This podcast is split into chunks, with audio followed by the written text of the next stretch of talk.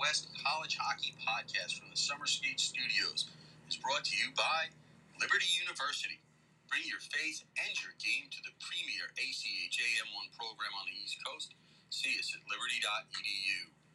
M-Drive, honest ingredients, real science. Take our quiz at mdriveformen.com and see which of our products are right for you. Caesars Entertainment Resorts and Casinos. With Caesars Rewards, members can enjoy rates as low as $10 a room. UNL. Follow the Skate and Rebels Championship run all season long. For schedule and ticket information, go to rebelhockey.com. Drury Inns and Suites. Travel happy again. Book your room at one of our over 150 locations at druryhotels.com. University of Oklahoma Hockey. Big school, big dreams. For schedules and tickets, go to ouhockey.net.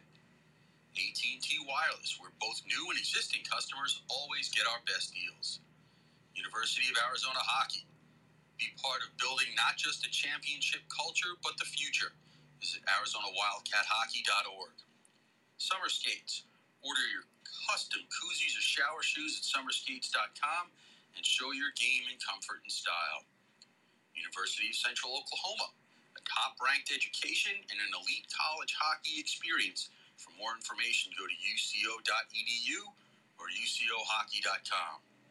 Jesse Ray's Barbecue at 5611 South Valley View Boulevard in Las Vegas or 308 North Boulder Highway in Henderson. We are the best of barbecue Las Vegas style. San Diego State Hockey, sun, sand, and hockey, as well as a top flight education at sdsu.edu and sdsuhockey.com. The Great West College Hockey Podcast is a part of the IcetimeHockeyWest.com network. Here are your hosts, Scott Strandy and Stephen Marsh. All right. Well, welcome in, hockey fans, to the Great West College Hockey Podcast. This, of course, is our Wednesday night staple. It's where we talk ACHA D1 hockey. Scott Strandy with you today from beautiful Denver, Colorado my co host, as always, from that vibrant, beautiful city of Las Vegas, Nevada, Stephen Marsh. Stephen, how are you? Oh, it's vibrant as usual. A lot going on here. We've got preseason hockey, we got preseason basketball today. We had another basketball thing at Dahlon, so we got golf here this weekend. We've got uh, UNLV hockey this weekend, which of course we're going to talk about, which is a big deal. And and then there's there's what is going on on Saturday? There's something going on on Saturday. Oh yeah, there's a big football game here between Catholics and the Mormons. So I mean, there's just a lot going on here this weekend. but yes, everything is is going well. Awesome. Well, glad to hear that. Uh, ACHA hockey's been rolling for a little while now, but I, I think it really got started, Stephen, last weekend about the same time NCAA hockey got started. We do. I'm still trying to catch up. I'm still trying to catch up from all the all the scores and the results that happened over the. I mean, there was hockey on Wednesday and thir- there was a game Thursday. There was a game Friday, Saturday. Happened to be one Sunday. Yeah, I mean that was like. I mean, there was a lot going on. Absolutely, there was, and the WCHL was uh, certainly involved in that mix. And uh, there are some teams that are undefeated and right near the top. I think uh, one that we expect and two that are, uh, and again, it's early, so some of the teams haven't even played uh, conference games yet, but um, uh, a couple of teams that uh, maybe are a bit surprising based on past performances over the last few years, but we'll get to that in just a minute. Um, you, of course, made the trip to uh, Denver, Colorado, and um, partied it up right in my uh, my neck of the woods. Yeah, yeah, very spacious, spacious, very spacious situation anyway. I had there. anyway, um, you were here to watch Denver play uh, the national NCAA champion Denver Pioneers. First time in history that I've found. I haven't found anywhere else again where an ACHA team has played an exhibition against the reigning defending national champ, the reigning national champions of NCAA hockey. So it was history in the making. There was other history, and I'll get into that uh, down the road. But uh, the uniqueness of that was you got to watch that at Magnus Arena, and then um, later, uh, well, how do I say this? That week, Thursday, apparently they put together another game of the top two ACHA teams in the country, and they found a rink Um, we'll just call it that. Uh, a barn. We can call it a barn. How about that? A hangar. Can we call it a hangar? Um, in Denver, whatever, you to want, where whatever you want to call it. to where UNLV and UCO played on Sunday. You were able to get to that one too. So bonus hockey for you. So uh, let's start the show off with that because number one and number two played, and then of course uh, UNLV. So we'll start with Magnus first. What was the experience like? Tell everybody uh, what you witnessed. I know the score didn't go the way UNLV wanted, but um, you know what? It was a great experience, right? Yeah, I think for sure. I, you know, you look at the the game itself. It was a ten nothing game, and and granted, as you mentioned, Denver is the NCAA uh, champions, the reigning champs. The, you know, the nine time champs in their history, and so they're they're a really good team. And you kept telling me, and and I do listen to you. I know you say sometimes if if, if some, anybody will listen to you. Well, I was listening to you. You were telling me how much uh, how much faster it looked like Denver had gotten. Now you, from what I understand, a lot of you know, a lot of the roster came back, but they they did lose some some players. Of course, they've got like nine, ten. I don't know how many NHL draft uh, draft picks they have on their on their team, so it's it's quite a bit. But so all that considered, then you have UNLV coming in. It's top ACHA, one of the top ACHA programs in the in the country right now, coming into this season since Lindenwood uh, left to go to NCAA level. And uh, uh, there's a lot of crossover here. NCAA, ACHA. I gotta make sure I get it all right here because uh, I'm kind of I'm kind of crossing crossing over my lane here. But but but here we go. But anyways, uh, but yeah. So you have UNLV coming into to a place like Magnus Arena. Uh, you know, a, a, good crowd, a good facility. Obviously, uh, a lot of big games happen there, and and yeah, I think I think UNLV was certainly. Um, they felt like they they belong there. I think. I mean, I mean, I, I think you know maybe ta- talent wise they're maybe not at that level yet, but I just think you know, I was looking at them on the bench there next to you know Denver's team and just and just the the way it was all put together. I'm just thinking, you know, this this this can suit UNLV in the future. I, I we we've talked so much about how the NCAA uh, is is in the is is a is a goal of their of that program. I think to get to that level, and, and certainly that's there's been a lot of talk of that. I think the last a little bit here because of this this big matchup with Denver that they had. Uh, there's been some articles out there by college uh, news publications and stuff, and and uh, I think it's uh it's it's positive. Uh, you Nick Raboni's been making rounds on local radio here. Of course, they're promoting their big weekend coming up here, which we'll get to in a little bit. But um, it, I just think it was a great experience for them to to be that. Now, I did talk to the Denver guys after the the game after their win, and and my focus on my questions was to ask them about uh, UNLV a little bit and what they saw from that team, and and um, you know I think they were they were impressed by how good they were, and, and certainly David Carle, uh, the head coach of Denver, was uh, said that they could, you know, be a good team, uh, have a lot of success at their level this year because of of how good they they are. I think one thing for UNLV that, and I think it kind of carried over into Sunday a little bit when they played uh, Central Oklahoma, is the penalties. Uh, you know, sometimes they kind of get into this this kind of um, this mode where they just take penalties that really aren't really necessary after whistle stuff. You know, you, you, you want to stick up for your team, but you just kind of and, that happened uh, in the Denver game. Certainly, I think Denver ended up with six power play goals, six of nine. Um, so you take away that, and, and maybe it's a closer game than a ten nothing game. You know, Zach Wixon was great. this is this is the thing I, and you know, I don't know how. I mean, it's probably calculated the same as, as at any level, but uh, the shots to me were quite alarming to me. Uh, the Denver ended up with 91 shots uh, in that game, for uh, for UNL or for Denver, and UNLV ended up with 33. So I mean that's 91 shots. So that means 81 saves by the Denver goal or by the UNLV goaltending between Zach Wixon who played the two, first two periods, and then uh, Vince Benedetto who played the third period. So uh, that that's all I want to all I want to know on that is where was the defense? How do you get off 91 shots? That doesn't hardly seem even possible.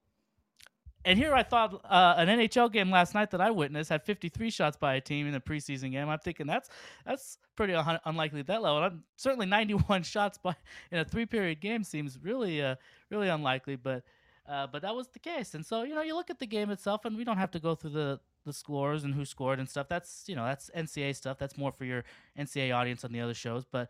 Uh, you know, I just think it's overall from a from a UNLV from an ACHA perspective. I think it's just another example of of how the respect that the ACHA teams get. Uh, obviously, Lindenwood last year being invited to play to play Denver. Uh, of course, Lindenwood now at the NCAA level. UNLV playing Denver. They're going to have some more uh, NCAA games this year with uh, Alaska, Anchorage. Um, you know, and I think other, uh, I think NCAA programs need an exhibition game. Uh, they can come and and ask an ACHA program to come and and you know, and, sometimes you never know. Sometimes it's it's competitive, more competitive than you than you want it to be. But that's why you have these kind of matchups at the beginnings of seasons. It kind of gets teams going. I think for Denver it was good because they were able to kind of, you know, they, this was the end of their camp. They've got some big games coming up, and obviously you know more about that than I do, but their schedule. But it's it's a real, you know, it's a real gauntlet of schedule that, that Denver faces as they try to as they try to defend their championship at that level. And then for UNLV side of things, it's a good way to really start your season, kind of get that whiplash exactly what the best of the best is like and playing at that level and to help you to compete at the ACHA level, it gives you kind of an upper hand there because that team has gotten better too. UNLV has brought in some some good players. They have a couple of uh, NCAA Division One transfers as, as the, themselves, so they had a couple guys on the team that that experience playing in those kind of games. So I think that helps them. That's going to bode well for for the ACHA schedule. You talked about Sunday. The next day they they played Central Oklahoma, and and uh, and I think that that helped him too. So uh, I think it's it was good for both teams to to kind of have that uh, have that experience. Certainly, you would not want a ten nothing game, but I think UNLV can still take a lot out of it.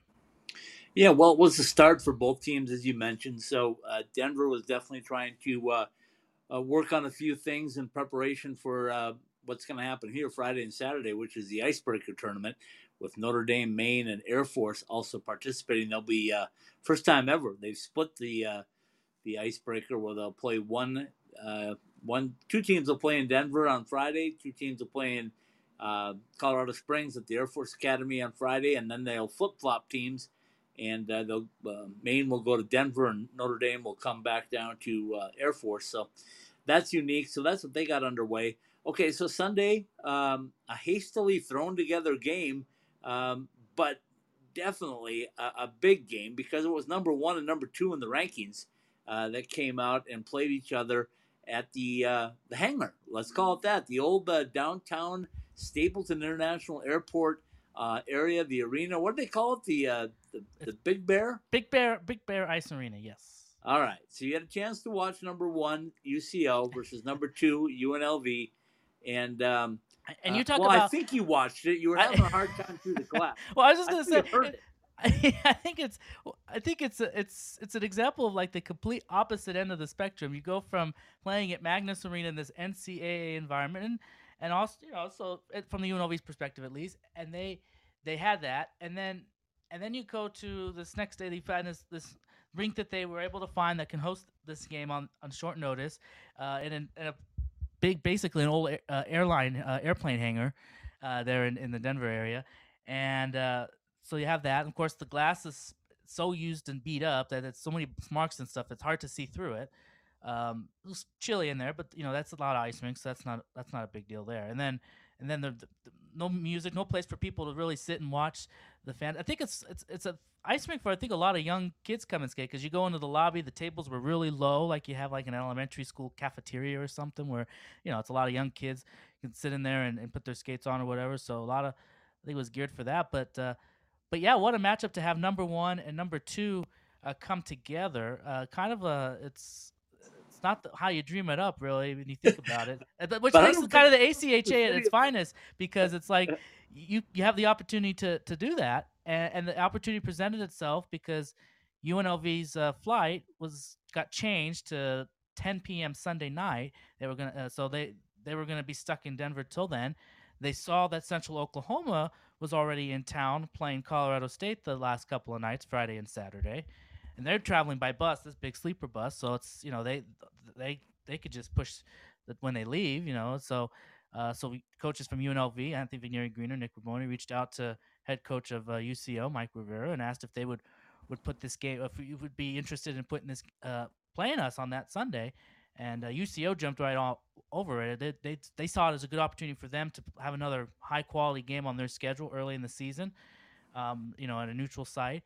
Uh, so that was exciting. It, it, it, the only thing I want to make sure it was going to count as an official ACHA game, and it did for rankings and, and all that purposes. So, so, was, so let's clarify that because a lot of people have asked. It was not counted as a conference game because that schedule had already been built out but it was counted as an ACHA game, which gives them points in the computer rankings. Correct?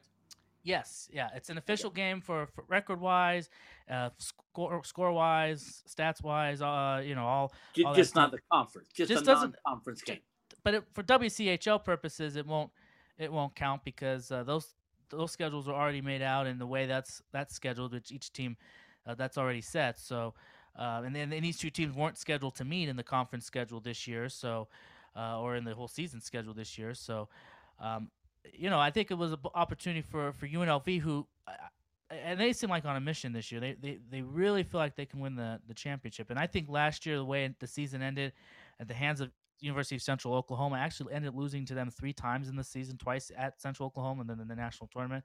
And so when they saw that they ha- maybe had this opportunity to to play them in, in this kind of a uh, setting, uh, you know, to have a chance to play them, they're number one now. UCO is UNLV is number two in the in the preseason rankings and uh, they have a chance to to play them and try to avenge the uh, tournament from last year.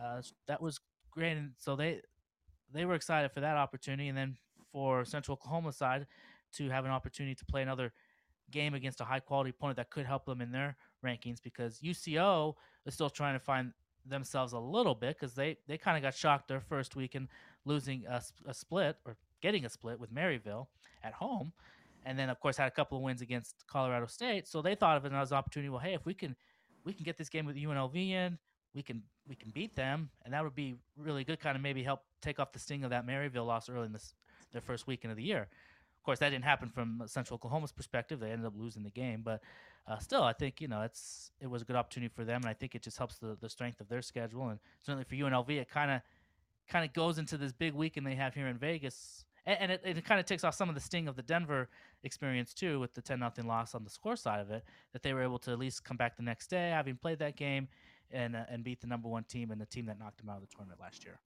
Yeah, it would have been really unique if somehow they'd have been able to work that out where they could have played at Magnus, but obviously much much more expensive to play in Magnus, uh, even if they were available, if it was available which I'm not even sure it was, but if it had been, that would have been kind of fun to see UCO and UNLV uh, on Sunday afternoon in Magnus. But anyway, so so you had a great weekend. Uh, I of course was off covering NCAA stuff, but um, a lot of things happening, and I want to get right now, Stephen, to the uh, current standings of the WCHL because.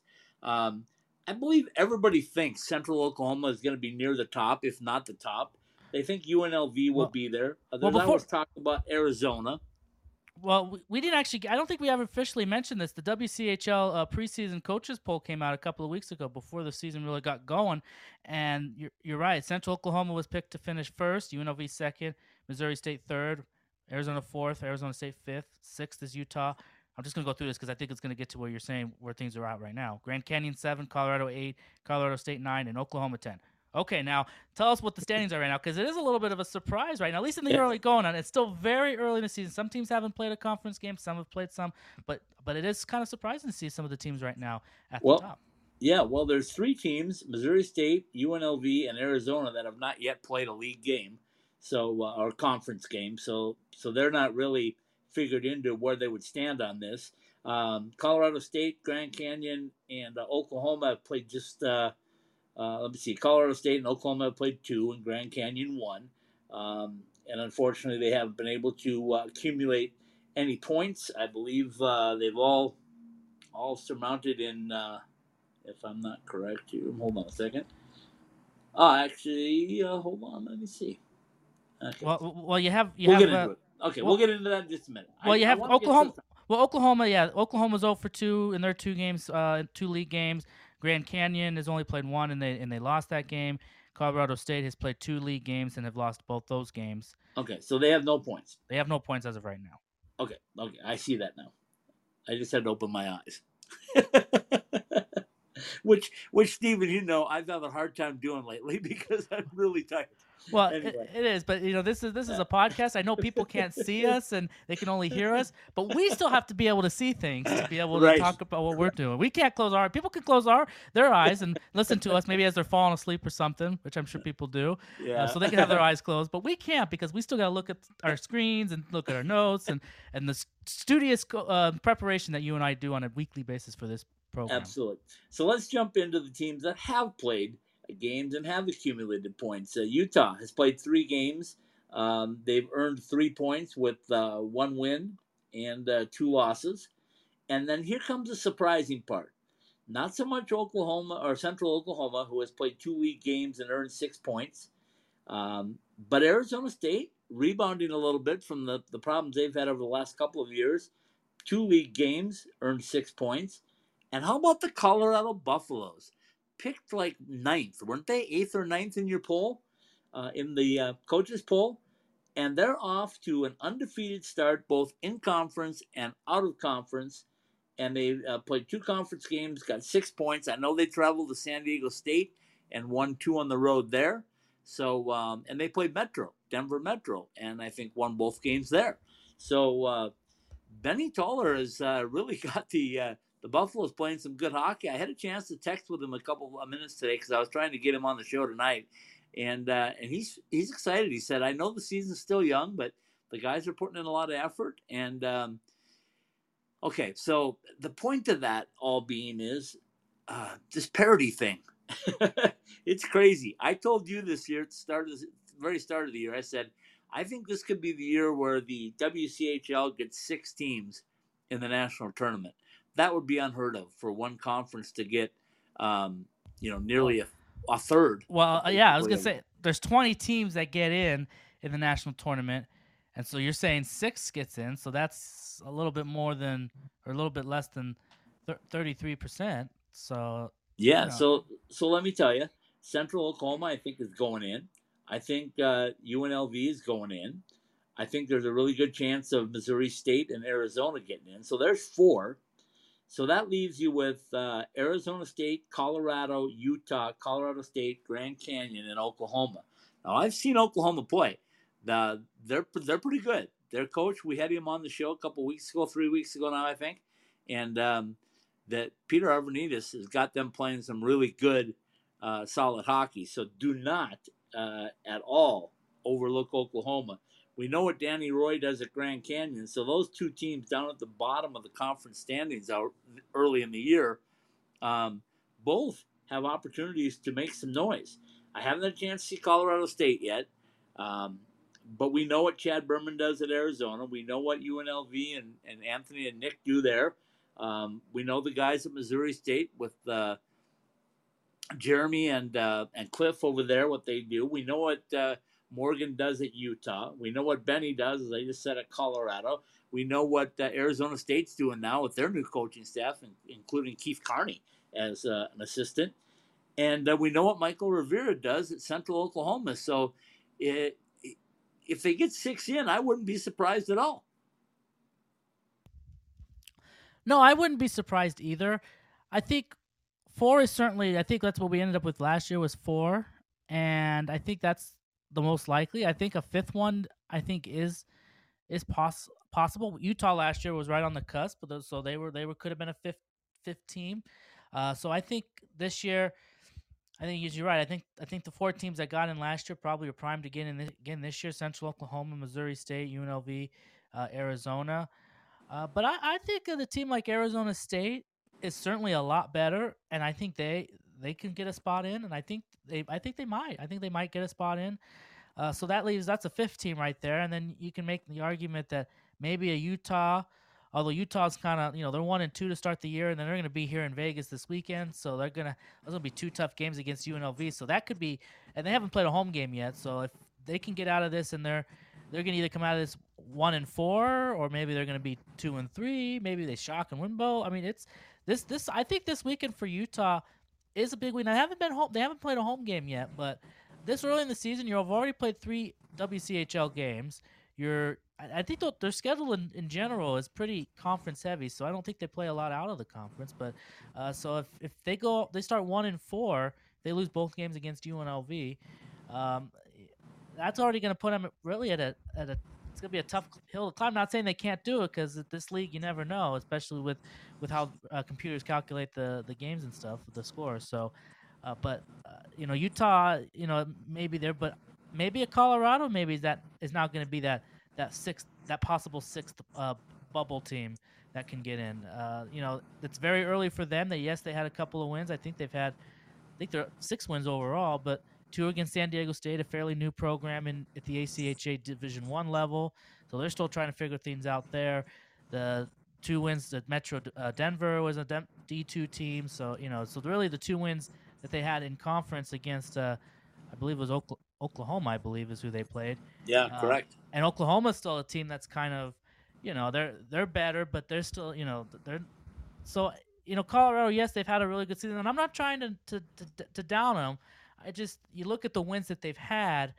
They're not like these big signature wins yet, but they're still wins, and I guess that's how the you know at the ACHA that's really what matters because it does go into the computer that way. Okay. Uh, but I so but, let me let me interrupt you for a minute because there's two important things to know about this.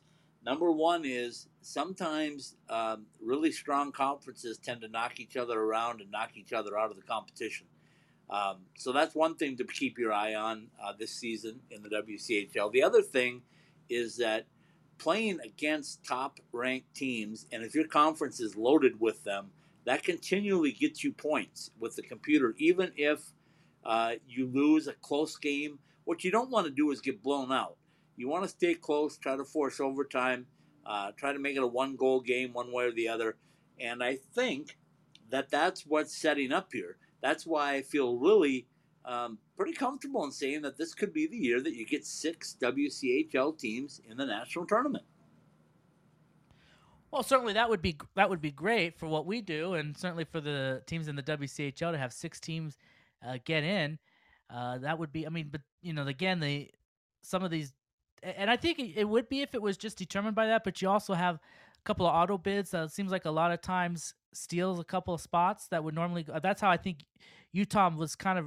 Well, they didn't help themselves last at, the end last year, but they might have sneaked in still if if uh, there wasn't a couple of uh, steals of uh, spots because of the conference conference winners that had to get in. They got to get a spot. So, uh, you know, so I but I think so I think it's a possibility for for six, and I, that said, that would be be great. But you know, there's always it seems like every year a couple of a couple of spots that are, uh, I shouldn't say stolen. I mean, they're earned, but you know, they're they go, you know they have these conference tournaments and and and maybe they're surprises. And they're surprises, yeah, and they and they end up taking a, a spot, you know, from somebody else, and that happens in other you know settings, and it's certainly at the highest level in, in certain sports where you have auto bids that end up stealing a, a, team that's on a bubble. And speaking like the big March Madness tournament, there's usually something that happens like that too. But so it's not on it's not a just ACHA thing, but but when you only have 20 spots available, it's a it's a it's a, it's a premium uh, it's premium to get in. There's not a lot of spots there.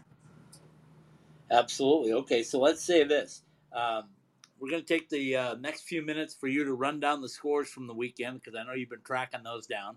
Um, give us a little recap of uh, what the scores were, how competitive the games were, uh, and then uh, we'll take a break and we'll come back and we'll preview what's coming up because there's some big, big games coming up uh, this weekend. So go ahead and give us a rundown on what the scores were, Stephen. Well, we'll start on last Wednesday. Grand Canyon got things started with uh, Davenport in uh, Arcadia, Ice Arcadia, and they uh, they got a six to three win over Davenport. Uh, so that was exciting for them. And then we go to uh, Thursday, and then the next night Utah was at Grand Canyon, and Utah won two nothing over Grand Canyon. So Utah at that point got their first win of the year, and Grand Canyon ended up splitting the two games, uh, one against Davenport and then lost against Utah on uh, on Thursday. Then we go to Friday, and the and I'm just looking at WCHL scores here. Of course, there's a lot of other games too, but uh, Arizona State opened up at home against Utah and uh, beat them seven to two on Friday night. So that was a big win for uh, for Arizona State to win at that that margin. Cucci got a, two goals, uh, Tillman a goal, uh, Studioso, Studioso getting a, a goal. So for Arizona State in that game. Uh, Missouri State beat the University of Illinois three nothing. Uh, Weethop got a goal, and uh, Ross with a couple of goals from Missouri State in that game.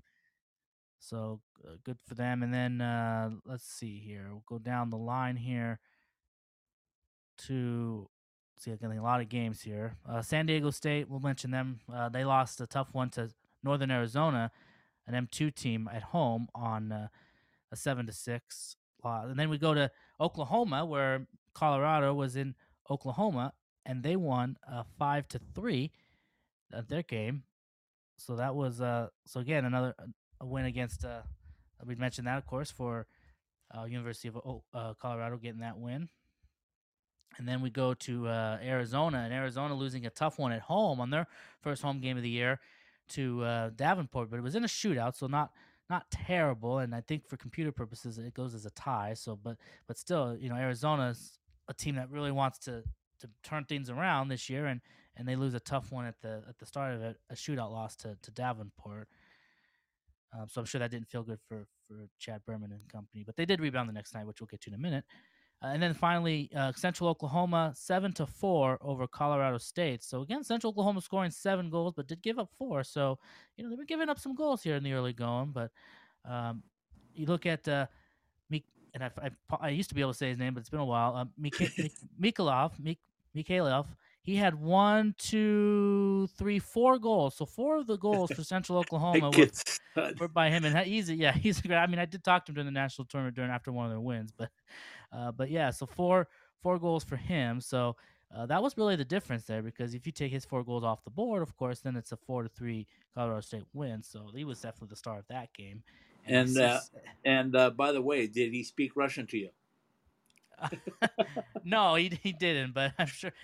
Okay, how- I I, re, I digress. Just go ahead and jump into the next one so we can get on to the But he could big weekend coming ahead. but obviously he, he obviously probably knows Russian very well because you know his English is you know you could tell there's a there's a little bit of a barrier there. But uh, okay, we go to Saturday. We mentioned the UNLV one, so we won't mention that. And that's an exhibition game that doesn't go shouldn't go towards the ACHA record. It won't. But uh, so let's see. I'll go back to uh, let's see here. Arizona State winning three to one over Utah. Uh, Studioso getting two goals. Uh, Lackey, who's who's been with the program a little bit now, he's got a goal in that game. Uh, so he's the um, and the Studioso I believe has been with them for a few years now. So some of the veterans getting on the board in that game, uh, three to one. Uh, Missouri State beating Illinois seven to one, and then we go down more to um, let's see here. Oh, let's mention Liberty. Liberty, uh, we'll give them some props here. Five to four win for them over Niagara. I think they won the night before. Of course, they had their Midnight Mayhem game, so that was a lot of fun. And then uh, University of Arizona, as I said, came back the next night and won six to two over Davenport. So again, they rebounded nicely, getting a big, a big win there. And actually, Jesse Lowell getting three goals for Arizona in that game. So he comes through and really helps the team out there. And then the next night, and then Central Oklahoma, a four to one win over Colorado State. Three for four on the power play. Uh, Sykes a couple of goals from uh, uh, Central Oklahoma. Um, Mikhailov another goal. So he had quite a weekend there at uh, at Fort Collins. He's going to have a lot of really good weekends. yes, Just saying. yes. Okay. And then uh, and then of course Sunday the uh, uh, well not the only game in the ACHA but one of a few, but the uh, uh, University of Nevada Las Vegas UNLV beating Central Oklahoma five to two, and uh, Sykes getting a goal and, and blah for uh, Central Oklahoma, and then uh, both Wyatt brothers. Remember uh, you got the the other Wyatt brother joined Cole Wyatt, so there's now two Wyatts on the UNLV team, and and and Wyatt's both Wyatt's got a goal in that game. Also Nick Flanders, who's of course uh, been around a few years now. Gallant, who's you know still I think this is his second year and he's uh, he's getting better. And then Paxton Malone, who's this will be his final year, and he gets a big goal uh, at the at the end of the game. So a five to two win for uh, UNLV over Central Oklahoma. Uh, so yeah, so there, there's a look at the, but two power play goals for Central Oklahoma. Two of the two power play uh, goals uh, for Central Oklahoma in that game. So again, UNLV getting a little bit of a penalty trouble. There was a couple of five minute major uh, penalties that were taken by UNLV. So give Central Oklahoma some power play time. They capitalized on that and got it to uh, three to two. And then and then uh, UNLV is able to pull away again. But uh, so that's one thing UNLV will need to we'll try to you know work on to improve. But uh, but yeah, five two win for them over Central Oklahoma. Okay, well, let's take a quick break. Let's come back and let's preview what's happening, including a huge game going on right in your neck of the woods. Um, we need to talk about that one, so uh, let's get started, and uh, we'll be back in just a couple of minutes to uh, do all that because it's uh, it's going to be exciting. I can't wait. Play at the premier ACHA D1 men's program on the East Coast and prepare yourself for life and career at Liberty University in Lynchburg, Virginia. Sellout crowds, top competition, and championship aspirations await you on our picturesque campus with state of the art facilities, gifted faculty, and over 700 programs of study to help you make an impact on and off the ice, as well as your community training as a champion for Christ. Your faith in yourself and your beliefs are equally as strong. See if Liberty Hockey and Liberty University is right for you. Visit us at liberty.edu.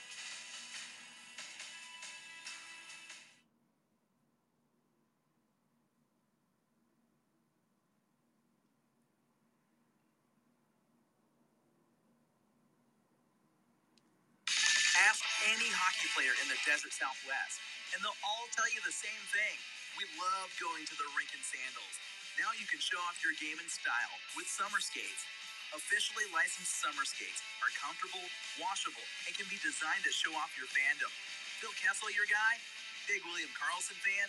Or is Auston Matthews the man? Have your summer skates designed to show off your favorite NHL player or shout out your own game with your own number. Team discounts and customization available too for groups of 12 or more. Thirsty after getting off the ice? Our new koozies are perfect for keeping that cold one cold in the desert heat. Comfortable and durable, show up to the rink in style.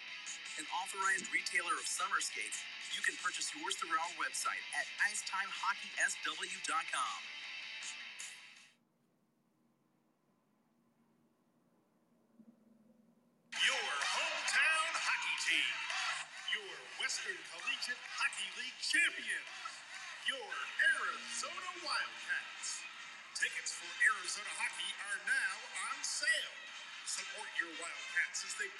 battle for another Cactus Cup championship and more at the Tucson Arena.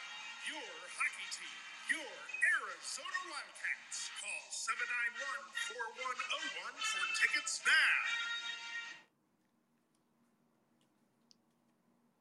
and visit SDSU Hockey. As San Diego State begins its first season of ACHA M1 hockey, be a part of the foundation as the Aztecs look to build a new chapter in the city's long hockey history. In addition to our growing hockey program, the more than 36,000 SDSU students in our mini degree programs from bachelor's to doctorate enjoy the best of higher education and lifestyle.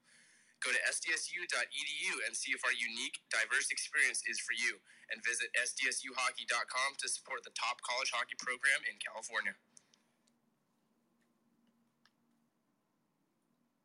Oklahoma Sooners hockey, celebrating 20 years of big hits, 20 years of big saves, and 20 years of big goals. Go to ouhockey.net and get your season or single game tickets to see the Sooners take on national powers Minot State, Missouri State, and of course, rival Central Oklahoma. Single game tickets are just $10 a piece, while OU students and staff are free with their ID.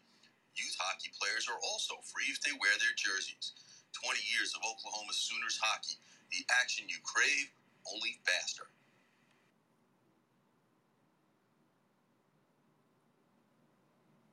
UNLV Rebel Hockey, located in fabulous Las Vegas, Nevada, is proud to partner with Ice Time Hockey Southwest.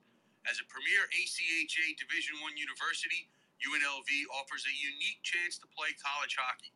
Experience a pro setting in Hockey Mad Las Vegas while you earn your degree in any of our over 300 majors in one of the world's destination cities.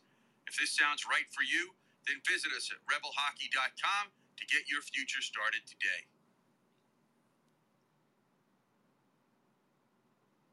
When you put on that Central Oklahoma Broncos jersey, you represent a championship culture on the ice and in the classroom. Two time ACHA M1 national champions, four time WCHL champions and named a Best in the West college by U.S. News and World Report, UCO hits all of the benchmarks for an elite college hockey experience. Our Edmond, Oklahoma campus, which is just minutes from downtown Oklahoma City, has over 100 areas of study and over 200 student organizations to help you find your fit. Whether it's our stunning 210 acre campus or our NCAA level hockey environment, go to uco.edu or ucohockey.com and see if Oklahoma's Metropolitan University is for you.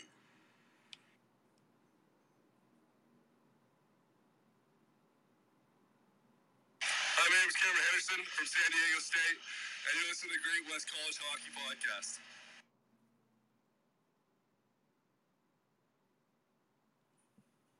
Hello, fans. My name is Hunter Mazzillo, and I'm number 26 for the UNLV Skating Rebels, and you're listening to the Great West College Hockey Podcast.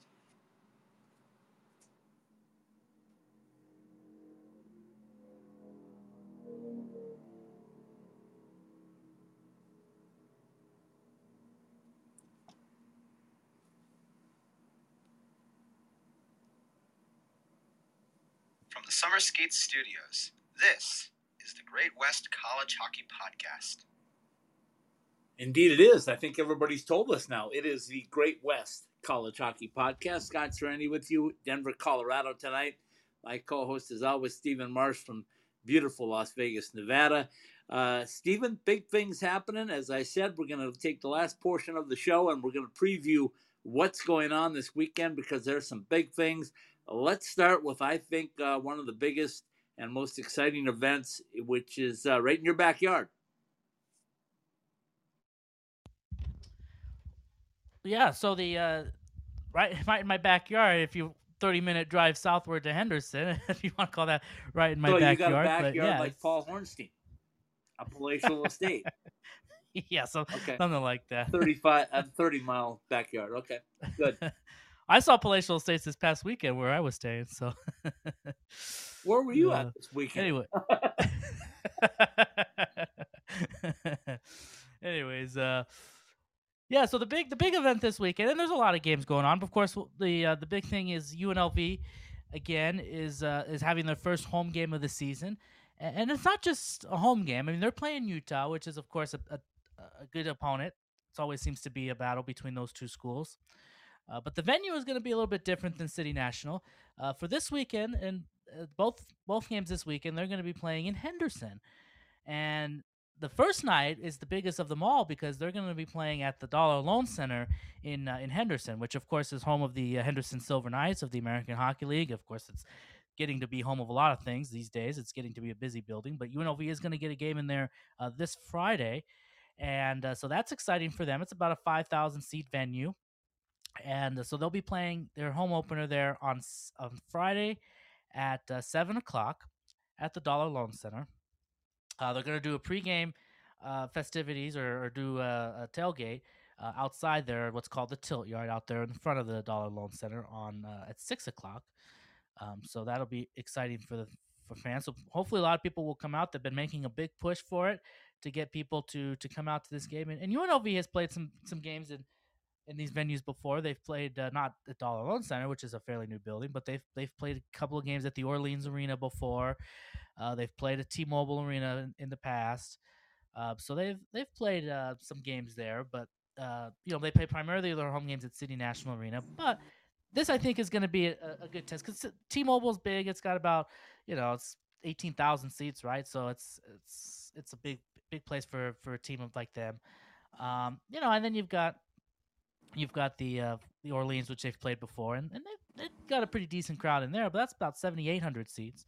So now you got the Dollar Loan Center, which is about 5,000 seats, and it'll be interesting to see what kind of crowd they get. Like I said, it's been a big push for fans to go uh, this Friday and to support this program, uh, to kind of see.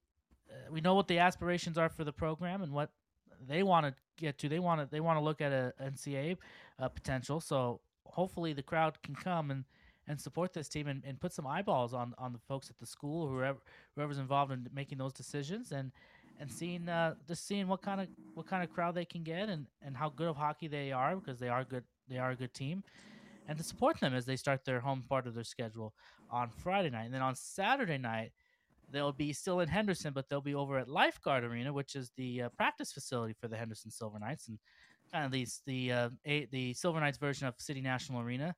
So they'll be playing over there at uh, 8 p.m. on Saturday, and that'll be, as I said, uh, at, li- Lifeguard. So it's a home means Henderson weekend as they're looking to kind of give an opportunity to for the folks in the Henderson community to support the team and come to games that are right there uh, in their backyard. It's not my backyard. I, I'm in Vegas. Henderson's way on the other side of town, but I know what you're trying to trying to say. and, and, and anyway, anyway, so uh, I have one question for you: Is uh, the Dollar Loan Center considered an intimate environment, an intimate setting? yeah. Yes. I would Okay. say, I would say so. And, and this is significant because this is going to be the first college hockey game played at the Dollar Loan Center.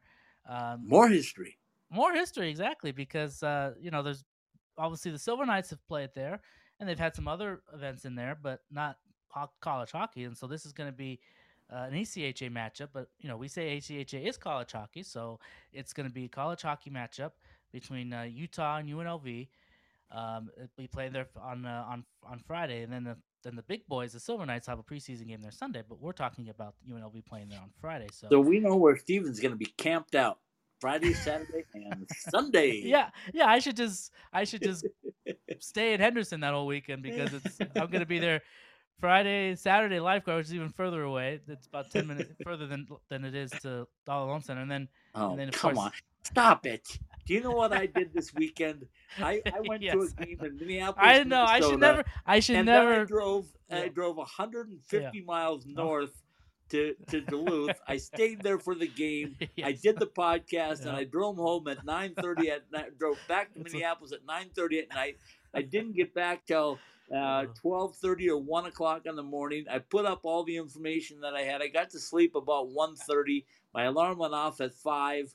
Um, I got over to the airport at six. So yeah, don't tell me about 30 miles.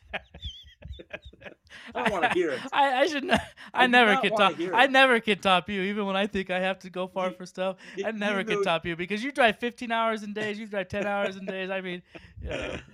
Anyway, I just uh, choose to fly airplanes everywhere I go. You decide that you want to drive everywhere. So Okay, so uh, so what we have to do now is before we go on to the rest of the games coming up this weekend, we have to break into this because on Friday night I went down and I saw the uh, defending. Well, they won't be defending this year, but the reigning ACHA D1 champion Lindenwood Lions practice uh, before their weekend series against the number two team in NCAA hockey, the Lindenwood Lions. I mean, uh, the Golden Gophers from Minnesota. Um, so I saw practice, did their preview, went back Saturday night, watched the game. It was a four nothing game. I thought Lindenwood uh, showed real well for their first ever NCAA game. Saturday night, I went up to Duluth, but Lindenwood and and Minnesota played again, and it was a six four game. It was much closer. Actually, Lindenwood, I believe, had the lead at least once, maybe twice. But uh, do you happen to know who got the first goal, Stephen, for the uh, in the NCAA history of the Lindenwood Lions? I do. Yes, I do. I, I posted it on our uh, ACHA underscore ITHSW Twitter account, uh, and that was, uh, of course, uh, Kyle Jeffers, who people from remember from the national tournament was the uh, MVP of the national tournament as uh, as he helped Lindenwood to the championship. Uh, I talked with him after the game, and that was part of our end of uh, tournament feature that was put up at that time. And uh, a great guy, and and now he's at the NCAA level with the Lindenwood Lions, and he gets the first ever goal in the NCAA history of uh, Lindenwood. So uh, that's ex- very exciting for him, and, and not surprising that he was the one. Again, he great great player and got better as as the season went on last year from, from what Zombo told me at the time, and and then now he's got this this goal, and uh, and, and that's not going to be the only goal he gets. He'll get a few more for sure as the season goes along. Well, and I can also tell you, if it hadn't been him, it would have been Ryan Finnegan because uh, Ryan's been through that program, I think, Yep. five years. He's now, another one that he he he's a solid player. So there are a number of good players, and uh, I know they have the hardest schedule in NCAA hockey. But please, please do not overlook Lindenwood. They're going to Michigan this weekend. It's going to be another tough test. All their games are going to be tough tests because majority of them are on the road. But um, if you don't think you can make the jump from ACHA to NCAA, they uh, and uh, ASU and Penn State are living proof. Okay, what else is going on now that we uh, escaped your backyard?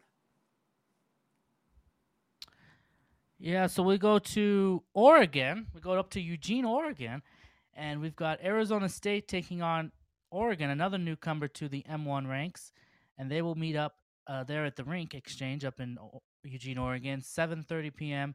on Friday. Uh, I'm guessing Saturday is as well, but these are Friday's games, and then uh, Liberty is at Minot State, so that's kind of a big matchup there between uh, two undefeated teams early in the season. Liberty and Minot State. That'll be in Minot, North Dakota. So they're go they're good, smart getting it go, getting it out of the way early when it's still not freezing cold in uh, in North Dakota. Be careful though; it's it's October now. Yeah. You're pushing it. You're pushing it. But Yeah, as, anyway, as we're still in the low 90s here in uh, Las Vegas. But uh, Grand Canyon uh, will be at home hosting Arizona, so this will be a, a very uh, interesting matchup. This is two Arizona schools playing each other in uh, a WCHL action, and uh, this is always seems to be a what's the word I'm looking for? Always seems to be a dogfight uh, at, at Arizona Ice Arcadia. So it will not be easy for University of Arizona uh, to go there and, and play Grand Canyon. Uh, what else is going on? Let's see. We've got uh, we've got University of Central Oklahoma taking on uh, Midland. They'll be hosting Midland this this weekend at uh, in Edmond, Oklahoma. So that'll be going Arctic Edge. Arctic Edge, ex- exactly. And then Colorado State will be hosting Missouri State in uh, Fort Collins, Colorado, on uh, on Friday, and I believe this will be the same Saturday. Uh, but that might be. But those are all two game sets, uh, I believe. Yeah, Oregon again against uh, Arizona State Saturday. Liberty and Minot against uh, Saturday as well, and same with Grand Canyon, Arizona, and that also is the same for Midland and Central Oklahoma, and then uh, Utah and UNLV, as we mentioned, will play at Lifeguard at 8 p.m. Pacific time, and then Missouri State and Colorado State will be in action again on Saturday. All right, that's a pretty good rundown of what's going on. Uh, I do want to say also. Do you have enough? Do you have enough screens for that to watch all those games? No, no. I- Because you're gonna be it- at, you, you're gonna be at NCA's. You got to watch the NCAA games, but Yeah, let me let me tell you my schedule real quick, and then we'll get back to ACHA. Friday night, I'm going to see Denver and Notre Dame at Magness Arena in Denver. Then I'm going to drive down Saturday, and I'm going directly to uh, Ed Robson Arena to watch the first period and a half at uh, Ed Robson Arena to see the Anchorage Seawolves take Anchorage on the Seawolves, yeah. Colorado College Tigers. Then I'm going to bounce over to the Air Force Academy, and I'm going to watch the final period and a half of uh, Air Force and Notre Dame. Uh, disappointed I won't get to see Maine on this trip um, because I can't be everywhere, but um, three rinks in two days and uh, six really good hockey teams. Okay, I do want to mention this. It was just announced recently, uh, a day or two ago, maybe even today. I can't remember. The days all run together, but the Arizona State women's program, the ACHA D1 program at Arizona State, gonna open up Mullet Arena on Wednesday night, Stephen. Yeah, that's going to be really exciting to to see that. I mean, it's we, we know how uh, excited the uh, the NCAA uh, Arizona State team is for uh, the opening of the arena, and they're going to have their season opening week or home opening weekend there uh, a couple of days later from that. Uh, so it is it is nice though that Arizona State women can get an opportunity to to play there, and I think it'll help Arizona State out the men's side because they'll get a chance to to you know test the ice a little bit and play on it and play a game on it and and uh, and see if there's anything that's you know needs to be fixed or anything. So it's all in crisp, pristine condition for when Arizona State uh, plays their first games there that that follow that following uh, weekend. That that's that weekend, a couple days later, and get that rink going. It's it's exciting that that that, that place is ready to go and start having hockey games in there. Obviously, it's going to be a very busy building, which uh, we won't get into why it's going to be so busy. Obviously, for mixed mixed feelings on that because there's going to be a a uh, occupant in there that it's going to occupy some of the time in there too. But um, but yeah, I think it's it's exciting that the women's uh, ASU women are going to uh, open up the open up there. So here, here's their tweet here. It's official. We'll play the first ever game in Mullet Arena uh, Wednesday, October 12th. So a week from tonight at 7 p.m., we'll face off against Grand Canyon University. And then uh, it says we will take the ice after Sun Devil hockey. I don't know what that means. I guess meaning they're gonna they're gonna watch over it. I guess. For, but anyway, so that's exciting. Yeah, for for them to be a part of that. Um, well, yeah. Let me say this for for people that aren't aware, Mullet Arena, the new on-campus facility for the uh, Arizona State Sun Devils men's NCAA team. The women will also play there. It's also a wrestling venue and gymnastics will also be uh, in there. And of course, uh, as you alluded to, the Arizona Coyotes will Yeah. play. we can't forget about them. as much Okay, as we'd love to forget about them. They're scheduled to play their home games there. Let's just put it that way at this point. Um, so uh, there will be a lot of hockey going on right on the, the heart of the campus of Arizona State. And uh, a couple things. Uh, NCAA action begins Friday and Saturday with the home opener. Uh, it'll be uh, it'll be the folks from uh, Colgate coming to play the Arizona State Sun Devils as they open the new Mullet Arena. So I think the plan was maybe three steps. I think one is you gotta you gotta play a game in there so you can run through the game ops and make sure that everything's working correctly and all of that. Um, so I believe that's going to be uh, one of the reasons. I think the other reason is a lot of people are going to be interested in getting into that building and seeing what it looks like for the first time. And why not give the support to the Arizona State women's team? And they're playing crosstown rival Grand Canyon. Uh, so my alums uh, will be there, and uh, that always draws a good crowd anyway. But this should draw even a bigger crowd with that new building and the first actual game being played in there. Yeah, so, The- yeah, it'll be it'll be a good. the other thing, it- okay, go ahead.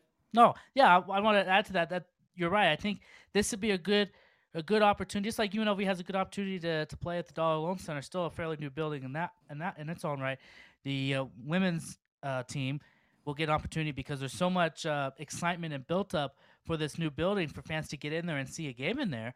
Um, you know, especially in that area, and so it's it's and people may not be able to go to the Arizona State men's games. It's going to be obviously probably sold out the games there, and then and then obviously with the uh, the other occupant that's going to be in there, that's going to be pretty expensive to see them play in there. So this is a good opportunity to to get in the building at a fairly uh, good price uh, to see uh, the ASU women go. Plus, you're helping a good program out too, and and and in, in its own right. So that's that's all positive.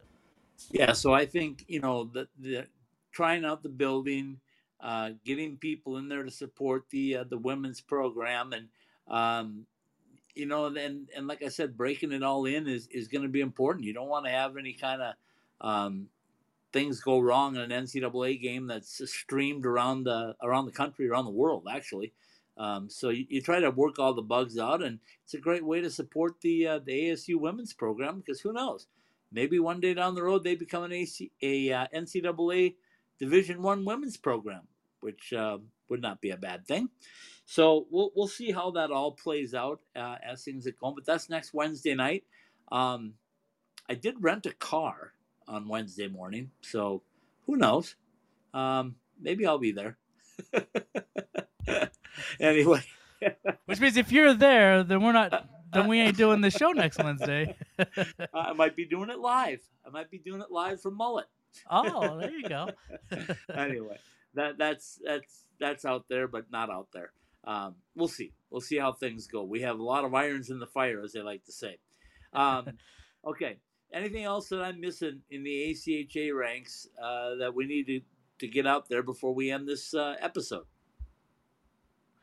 Yeah, I guess the other thing right now, uh, I obviously uh, Chris Perry does the WCHL podcast. We'll give them a little plug on this show, but they've the last couple episodes they've been kind of giving uh, updates on the uh, national tournament, which we know this next year it's at 2023 is going to be in Boston. That's this season's uh, national tournament, but the, the the year beyond that, 2024 is is not decided yet. Well, they've been running down the um, the locations of where it could be and what the likelihood that it would be at and some of the I guess locations that people in the in the membership of the M1 level, I guess not the whole ACHA because it's all the divisions involved, is uh, is going to be places like Pittsburgh, Pennsylvania, uh, St. Louis, Missouri's been mentioned. Uh, I guess is a possibility. Tampa, Florida is a possibility, and Anaheim, California is a possibility.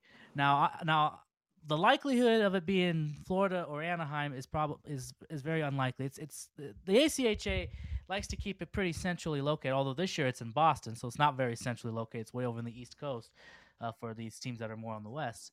Um, so I think that that should be that means one year it should be more on the West Coast. So the you know, but the East teams always grab. Eh, we don't want to have to travel; it's too expensive. Everything. So they try to keep the the tournament pretty centrally located. So that means places like St. Louis, which was there last year, of course, this, this past March, and was a great facility and great place for it to happen.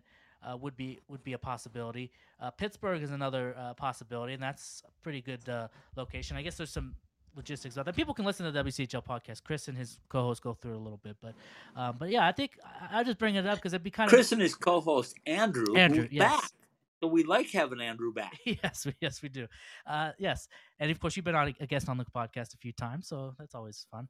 Um, anyway, so I, I guess probably gonna end up being St. Louis, but which was a great place for it. And if it's in St. Louis in 2024, that'll coincide with. Well, it won't coincide. It'll have to be before because the NCAA uh, there'll be a regional for the uh, in, in that year, 2024, for the uh, the Frozen uh, Four tournament will be there. I So think the region will be right after that.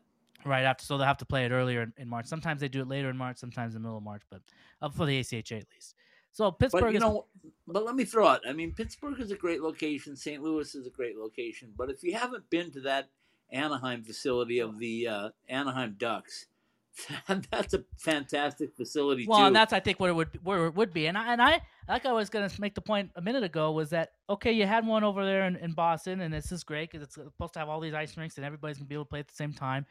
Um, so I think one year they should make it here out here on the West Coast and make it. Well, I think it's going to happen. I think it is because I think they want to grow the game, and uh, you can't grow the game if you stay in one certain area, right?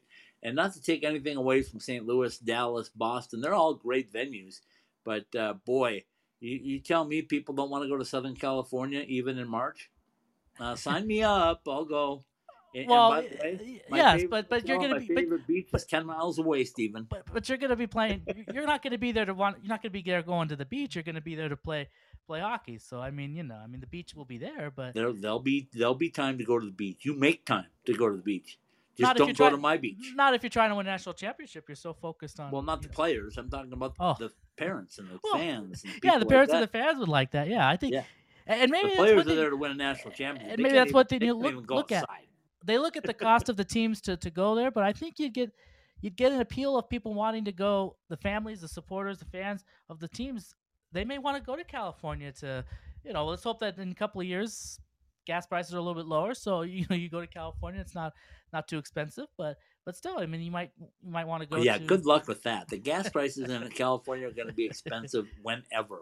yeah so that might that might detract but yeah it's still it's a fun it's a fun uh, place to be by the beach uh, when you when the teams Just don't go to my beach.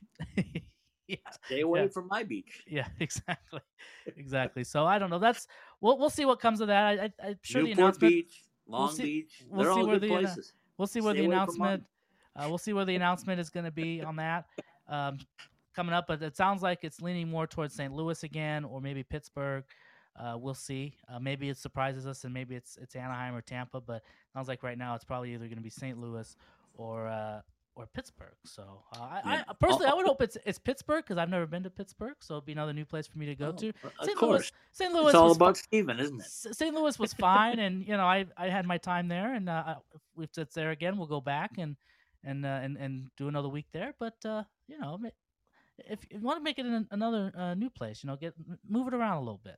Yeah. Well, I've been to Pittsburgh for the Frozen Four, so I can I can guide you around there. Okay, yeah, I know you're gonna be guiding me around when we're in Boston. Tell me where all the uh, get all the best. Uh, get you the best uh, clam chowder oh yeah, my favorite type of food. and lobster roll oh yeah, in Boston that's right in Boston. at the Garden. Okay, I'll stop. I'll stop. All right. Uh, Uh. since we ran over as usual, uh, I'll let you take it away. From the Summer Skate Studios, the Great West College Hockey Podcast was brought to you by the University of Arizona, ACHA D1 Hockey, a rich history, past, present, and future. By Summer Skates, whether you choose our original red, a custom logo, or our new black shower shoes, show off your game with style at summerskates.com. Caesars Entertainment Resorts and Casinos. No one does entertainment destinations better. UNLV Hockey, ACHA Division One hockey, and a world-class education in any of our 300 majors. I M Drive, real people, real results. Try M Drive Boost to look and feel your best. The University of Oklahoma, celebrating 20 years of Sooner hockey. The action you crave, only faster. For ticket information and more, go to ouhockey.net. Jessie Rae's Barbecue at 5611 South Valley View Boulevard in Las Vegas and 308 North Boulder Highway in Henderson. Be it a loaded in Vegas dish or a rack of ribs, this is barbecue, Las Vegas style. And maybe people before they go in the UNLV game can get some uh, Jessie Rae's. It'll be out there in Henderson there. Uh, San Diego State University, 200 undergraduate programs in the top college hockey in California at sdsuhockey.com and sdsu.edu. Drury Inn and Suites, our quality and value have earned us 16 straight JD Power Awards. Book your stay at druryhotels.com. Liberty University, strengthen your faith, your game, and your education at liberty.edu. AT&T, get more with unlimited your way. Get the perfect plan for each member of your family. Central Oklahoma, championship culture on the ice and in the classroom. See if Oklahoma's Metropolitan University is for you at uco.edu or ucohockey.com. The Great West College Hockey Podcast and all of the Ice Time Hockey West podcasts are live every week on the Podbean app, available for download at Apple Podcasts, Podbean, the Google Play Store, Spotify, Stitcher, iHeartRadio, and on the TuneIn app. Ask Alexa to turn on your ITHSW podcast. The Great West College Hockey Podcast is a part of the IcetimeHockeyWest.com network. Very well done, my friend. Nice rundown. Nice, uh, almost a Marsh Whipper around, but not quite. So uh, we we really uh, are excited about this coming weekend. Good luck, Rebels. Good luck, Utah. That's going to be a great matchup. Well, Uh, we're gonna have no short. We're gonna have no shortage of things to to talk about and recap and go over between now and and March. Well, maybe get a little slow in December with when the when the holiday break happens, but other than that, it's gonna be. As you see, an hour. We, blew, we blew through an hour. We had no guests, but we just blew through the hour. I mean, I there's so much to talk about, and there's so many big things, especially this weekend that are happening too. But uh, every we'll be weekend, back with a guest next week. every week it'll be big stuff happening somewhere. I'm sure. Absolutely. All right. Uh, we'll uh, say a little good night from Roger Clyne and the Peacemakers with a little De Niro. Good night, everybody.